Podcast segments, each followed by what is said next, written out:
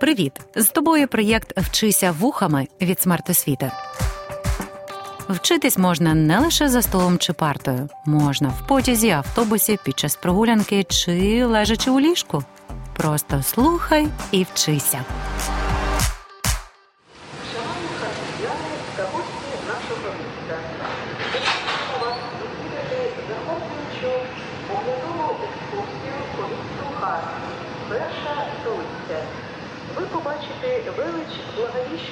Собору, Успенську дзвіницю, пам'ятник Тарасу Григоровичу Шевченко, дзеркальну струю, Майдан Свободи.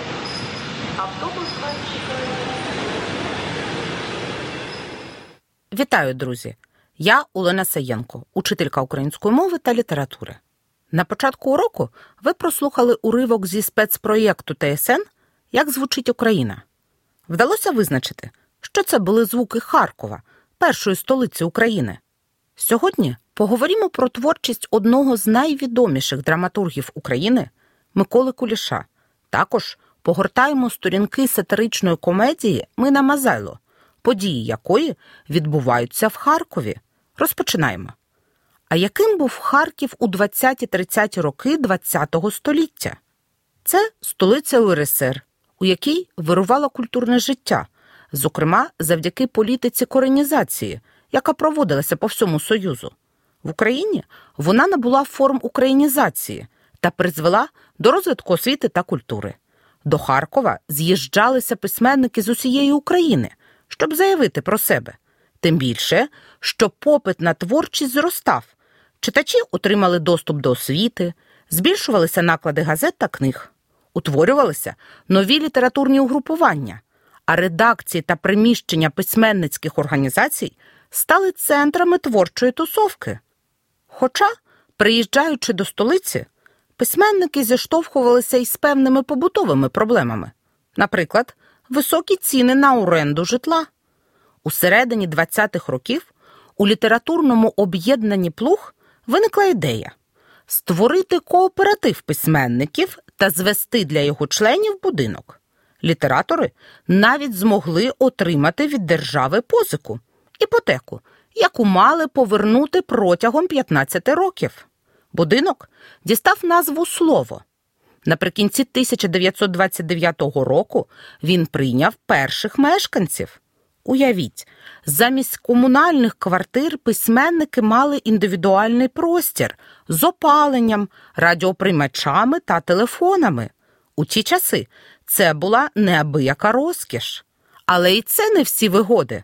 На даху будинку був солярій. Серед мешканців слова Павло Тичина, Остап Вишня, Володимир Сосюра, Микола Хвильовий і Микола Куліш. Але через три роки цей будинок отримає іншу, неофіційну назву крематорій, адже його мешканці зазнають страшних репресій із боку радянської влади.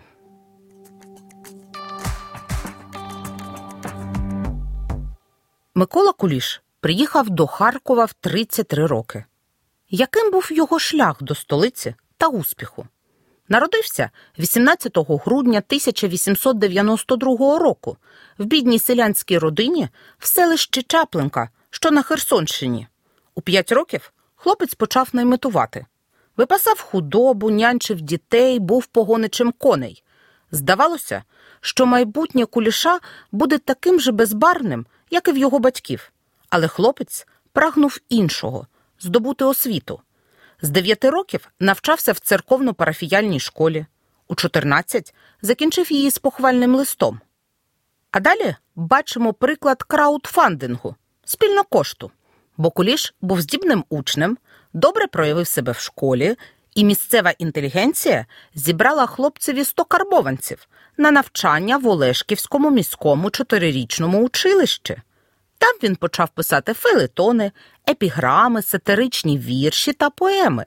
А в 1913 році написав першу п'єсу.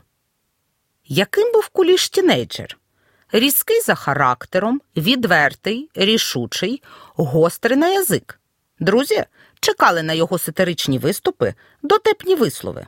Навчався юний куліш не блискуче, з математикою взагалі не дружив. Зате весь вільний час читав і перечитував. Із тодішніх захоплень у літературі Сократ, Платон, Шекспір, Шиллер, Байрон, Шевченко. На дозвіллі Євангеліє від Івана. Як вам такий список літератури? Далі Микола вступив до Олешківської чоловічої гімназії, мешкав на квартирі гімназійного приятеля, яку вони орендували в родини Невеллів. На харчі заробляв репетиторством. Йому було лише 16. І ось 1911 рік. Кулішеві 19. Він стрункий, високий, розумний, мрійливий. Саме в цей час між Миколою та Антоніною Невель виникають почуття. Вона була старшою за нього на рік. У родині Невелів любили романси. На свята в їхньому будинку відбувалися концерти. Тоня грала на піаніно, а Куліш співав разом з усіма своїм високим голосом. До речі, ці музичні вечори надали Кулішеві можливість одержати й перші гонорари, попрацювати за їжу. Ось як згадує цей епізод Антоніна Невель у своїх мемуарах. Його запросила директорка і власниця жіночої гімназії на диригента гімназійного хору. А за це запропонувала в себе обіди. Микола погодився. Він любив спів і музику. До того ж, щоденні обіди дуже влаштовували. Тривало це недовго. Коли він приходив обідати до директорки, її мама садовила гостя за окремий стіл і ставила лише одну страву. Якось побачила це Народоставська і зауважила матері це ж бо безплатний учитель співу. На це стара відповіла А, Ханічка, що ти волнуєшся? Он же хахол. Звичайно, куліш покинув ці заробітки. А ось мати Народоставської послужила прототипом вчительки правильних произношень Баронової Козино в комедії Мина Мазайло. Микола Куліш мріяв про вищу освіту. Після закінчення Олешківського міського училища вступив до Одеського університету на історико-філологічний факультет. Проте розпочалася Перша світова війна, і юнака забрали до армії. Із військової казарми Куліш утік до своєї Тосі, щоб посвідчитися. За це його звинуватили в дезертирстві. Проте полковник пробачив закоханому Кулішеві цей учинок. У 1915 році Микола та Тося одружилися. У шлюбі в пари народилися донька Ольга та син Володимир. У 1915-1920 роках Микола Куліш брав участь у боях, зазнав поранення. У цей період вступив до більшовицької партії, обіймав різні посади в органах радянської влади, працював завідувачем відділу народної освіти в рідних Олешках, інспектором шкіл в Одесі. Куліш створив програму для семирічних шкіл Одеської губернії, а також написав буквар Первенка та книги для читання в початковій школі. В Одесі Куліш написав п'єсу 97, темою якої став голод 1921-22 років на Харківщині. 9 листопада 1924 року відбулася прем'єра в Українському державному академічному театрі імені Івана Франка. За перший сезон спектакль давали понад 50 разів. Наступного року постановку 97 здійснили в Нью-Йорку та інших містах США. А в 1926 році вистава викликала овації вже в Москві. У 1925 році Куліш розпочав життя в Харкові, обійняв посаду шкільного інспектора та активно поринув у літературне життя. Він був учасником різних літературних угрупувань: Гард, Вапліте, Пролітфронт, очолював Українське товариство драматургів і композиторів. Мешкав Микола Куліш у будинку Слово, про який я згадувала на початку уроку. Послухаємо спогади сина Миколи Куліша Володимира. Згадаю, як до нас заходили татові приятелі. Тоді в хаті ставало тісно від жартів, анекдотів і сміху. Але не раз вони переходили в татову кімнату. Хвильовий обов'язково сідав при самих дверях, бо він увесь час курив і крізь прочинені двері в коридор пускав дим. Тато ж не курив, хоч і був у свій час налоговим курцем. Замість цигарок вживав цукерок або насіння. Коли приходив вишня, мене посилали по пляшку, і тоді вони гуторили до рання. Вишня оповідав майстерно анекдоти і сам голосно реготав. А ось ще один спогад сина. Ще ми жили на Михайлівській вулиці, коли тато вибрався з вишнею, хвильовим і досвітнім на полювання. За три дні він вернувся зі щасливим виглядом і трьома качками та одним бекасом. Як він їх вполював, оповідав цілий вечір. З того оповідання можна було написати цілий роман. Ми всі дивувалися надзвичайному щастю нашого тата і його вмілостям. Лише коли мама почала скупти ці трофеї, виявилося, що на кожній качці був папірчик зі скромним написом Укрптахпром Харків. Тато не розгубився і пояснив, що всі качки, коли починають летіти на північ, начепляють на себе такі знаки, щоби пізніше їх впізнали і пустили на те саме озеро. Щодо Бекаса без папірчика, признався щиро, що то був подарунок хвильового. У Харкові відбулася ще одна творча зустріч драматурга Миколи Куліша та режисера театру Березіль Леся Курбаса, яка змінила долі обох. Послухаємо, як характеризує цей творчий тандем літературний критик Юрій Смолич. По-людському, Курбас і Куліш були навдивовижу різні, зовсім не подібні один до одного. Я б навіть сказав абсолютні антиподи. Курбас витончений інтелігент. Куліш, як сказано, обрубкуватий сільський дядько. Чого було в одного надміру, того не тільки бракувало, а взагалі зовсім не було в другого. Зовні Курбас денді, чепурун за останньою модою. Куліш зодягнутий абияк. Навіть новісінький костюм першого ж дня висів на ньому, як зім'ятий пожований старий мішок.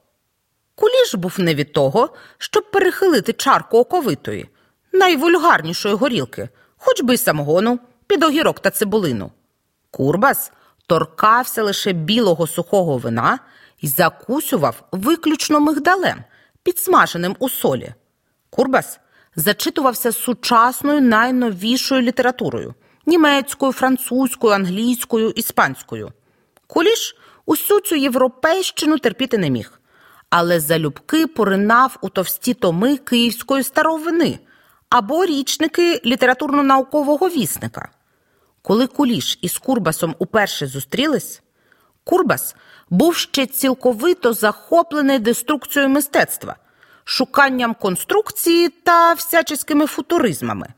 А Куліш у цей час взагалі ще не знав, що то є літературний ізм, та які вони ізми є. І смаки їхні, і видіння світу, і погляди на мистецтво театру були діаметрально протилежні, навіть антагоністичні.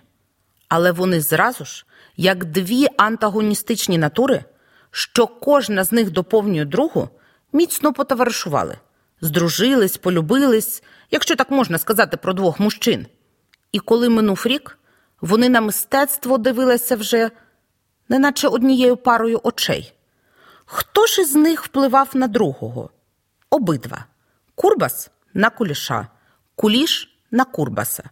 Їхній відтоді спільний мистецький світогляд витворився зі схрещення попередніх двох світоглядів Курбасового та Кулішевого. У творчому тандемі в театрі Березіль вони створили чотири шедеври: комедію Так загинув гуска, яку не випустила цензура, трагікомедію Народний Малахій, сатиричну комедію Мина Мазайло і соціально-психологічну драму Маклена Граса, що для обох митців стали вершинами творчої майстерності. Послухаємо уривок із мультсеріалу Книга Мандрівка Україна. Випуск спочатку було слово. Коли там в Італії сказали, що наша березільська декорація найкраща у світі, гордість сповнила мої груди. Ще й не таке буде. Скоро нову п'єсу закінчу, ото вшкваримо. Лесь Курбас та Микола Куліш, натхненні успіхом, мали багато творчих планів. Проте доля розпорядилася інакше. Послухаймо ще один уривок з мультсеріалу. Товарищи, собрана ли вся эта интеллигенция в одном месте? Так точно. Більшість зібрано в Харкові. Очень хорошо. Нет культуры, нет нации. Начинайте.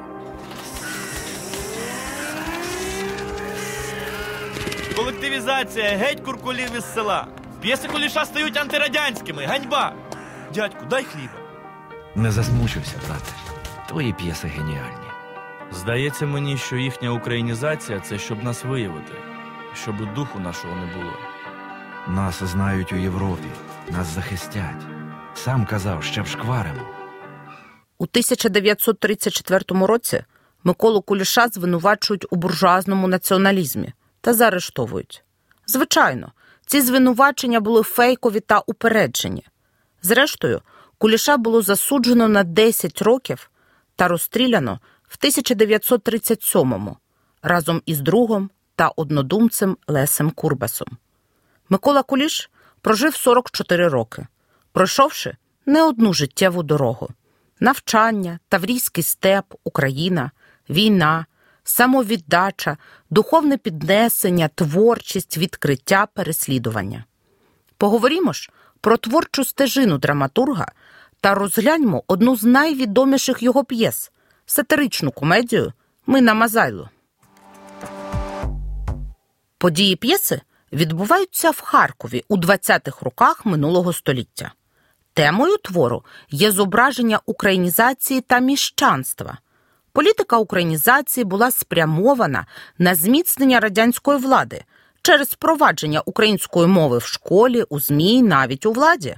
Тобто, якщо знаєш українську мову, то матимеш більше шансів на успіх. На жаль, ця політика мала лише тимчасовий характер, тому вже за кілька років українці усвідомили всю небезпеку українізації, а саме відомих письменників, акторів, режисерів позбавляли свободи і навіть життя тільки через належність до українськомовної спільноти. Саме цей період відомий нам під назвою Розстріляне відродження, яскравим представником якого і був Микола Куліш. Поговоримо про сюжет твору. Мина Мазайло, харківський службовець Дон Вугілля, Зенської вулиці на Холодній горі, хоче змінити своє прізвище, бо вважає, що воно мужицьке, та позбавляє його можливості досягти успіхів у кар'єрі. Натомість він прагне за будь-яку ціну носити нове, благородне прізвище. Саме це гостре питання провокує конфлікт у родині. Дружина Мазайла Лина та дочка Рина підтримують батька. А от син Мокій боронить українське прізвище та мріє додати до Мазайла втрачену частину квач, утворивши милозвучне Мазайло Квач. Для того, щоб переконати Мокія змінити прізвище, Рина та Лина надсилають телеграму в Курськ до сестри Мини Мотрони Розторгуєвої, більш знаної як тьотя Мотя. Вона не визнає української мови і щиро дивується навіть наявності українськомовного напису Харків на вокзалі. Послухаємо уривок із кінофільму Мина Мазайло, що був знятий в 1991 році за одноіменною п'єсою Миколи Куліша. Тільки що під'їхала до вокзалу. Дивлюсь. Не Харків, а Харків. Харків. На що питаюсь?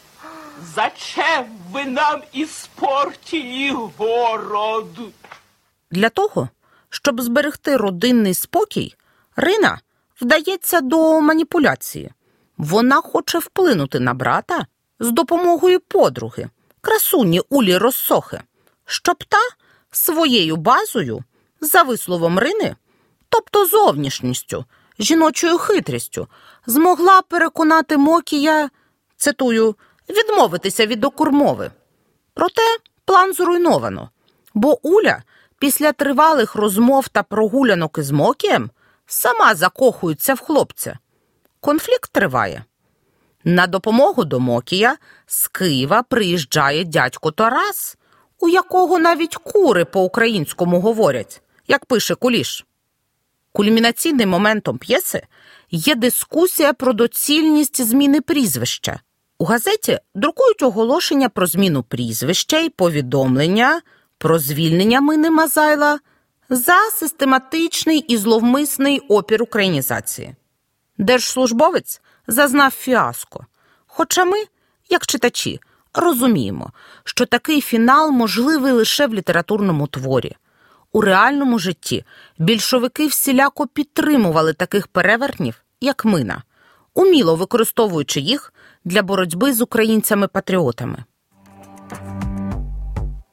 Схарактеризуємо учасників конфлікту, який розгортається в п'єсі. Мина Мазайло, службовець Дон Вугілля, чинить активний опір українізації, бо вважає, що це спосіб робити з нього провінціала, другосортного службовця і не давати ходу на вищі посади. Причиною всіх своїх життєвих негараздів і в особистому житті, і в кар'єрі вважає власне прізвище. Не говорить українською, навпаки, наймає вчительку російської мови для того, щоб навчитися правильних произношеній. Послухаємо уривок із кінофільму та переконаймося, що й російську мина не дуже знав. Пахнет сеном над лугами, Над лугами. над лугами, Лугами. лугами, Над лугами. гами, Га. Гами. гами. У своїх намаганнях вплинути на сина Мокія Мина дуже агресивний. Ось послухай. Заставлю, виб'ю з голови дур український. А як ні, то через труп переступлю. Через труп. Мина постає перед нами національним нігілістом, людиною, яка зверхньо ставиться до національної культури. Та й Мотрона Росторгуєва, яку родичі називають тютя Мотя, ненавидить усе українське. Інколи її репліки здаються кумедними, проте вони містять і приховану небезпеку. Ось послухай, що вона говорить про українізацію. Боже, по-моєму, приличнее быть изнасилованной, нежели українізірованой. А ось її репліка про мову. Українська мова то австріяцька видумка. Про українців. Тоді я не розумію, що таке українці, хто вони такі євреї, татари, вірмени. Будь ласка, скажіть мені, кого у вас називають українцями. Під час дискусії про зміну прізвища тьотя Мотя виявляє свою агресивність, грубість, недалекість поглядів. Послухаємо приклад того, як не варто вести дискусію. Доводи. Будь ласка, доводи. Этого не может быть, потому что этого не может быть никогда. Дядько Тарас, що приїздить із Києва, щоби підтримати Мокія, виступає проти зміни прізвища. Він є прихильником старовини, козаччини, знає мову та історію. У нього навіть кури говорять українською. Проте в дискусії не наважуються обстоювати власну точку зору та вступити в конфлікт з агресивною тьотєю Мотею. Саме дядько Тарас висловлює пророчі слова щодо майбутнього українізації. Їхня українізація це спосіб виявити всіх нас, українців, а тоді знищити разом, щоб і духу не було. Попереджаю. І з цією думкою не погоджується Мокій, син Мазайла. Юнак вірить в ідеї комунізму та ідею українізації, яку розпочали більшовики. Мокій шаленіє від української. За допомогою мови та філологічних гачечків зумів закохати в себе улю розсоху. Навіть дівочу красу вимірює українською. Та що там прізвище? У вас очі українські, губи, стан. Мокій вразливий до неграмотності, грубих помилок. Побачу у то неправильно писану афішу, вивіску або таблицю, і досади тобі на цілий день. А які жахливі афіші трапляються, як перекручують українську мову. Завдяки цьому образу ми можемо збагнути красу української мови, її словникове багатство. Цею, цею, е. Цею, ею. Скажіть, Улю, паляниця. Паляниця. Так, вірно. Раз паляниця у вас вийшла, це знак того, що скоро навчитесь мови. Здивовані? Так, так. Паляницю як мовний пароль використовував і Микола Куліш у 1923 році. Хоч Мокій і захоплений українською, проте реальних дій щодо її захисту не вчиняє. Як бачимо, у п'єсі немає жодного позитивного персонажу. Це одна з особливостей комедії Мина Мазайло. Також драму не можна перекласти іншою мовою, бо в перекладі втрачається обігрування українських та російських слів. Тому Микола Куліш називає цей твір філологічним водевілем. Нагадаю, що водевіль це різновид легкої комедії. А ось ще один цікавий творчий прийом від Миколи Куліша. Усі дійові особи п'єси кілька разів стоять перед дзеркалом, немов би проживають не своє, а чуже життя, або розкривають власне справжнє я.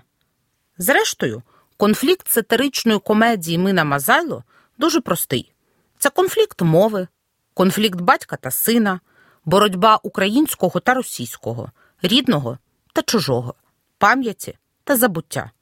Сьогодні, майже 100 років після публікації, п'єса Мина Мазайло досі актуальна. Вона присутня в репертуарі багатьох театрів України, а видавництво Граніте видало комікс за мотивами цього твору. Читаючи куліша, ми розуміємо, що в нашому суспільстві, на жаль, ще й досі є мини та тьоті Моті. Тож боротьба триває. Збережімо себе та свою національну ідентичність. Почуємося на наступних уроках. Проєкт Вчися вухами творить громадська організація Смарт Освіта за підтримки Educo Foundation.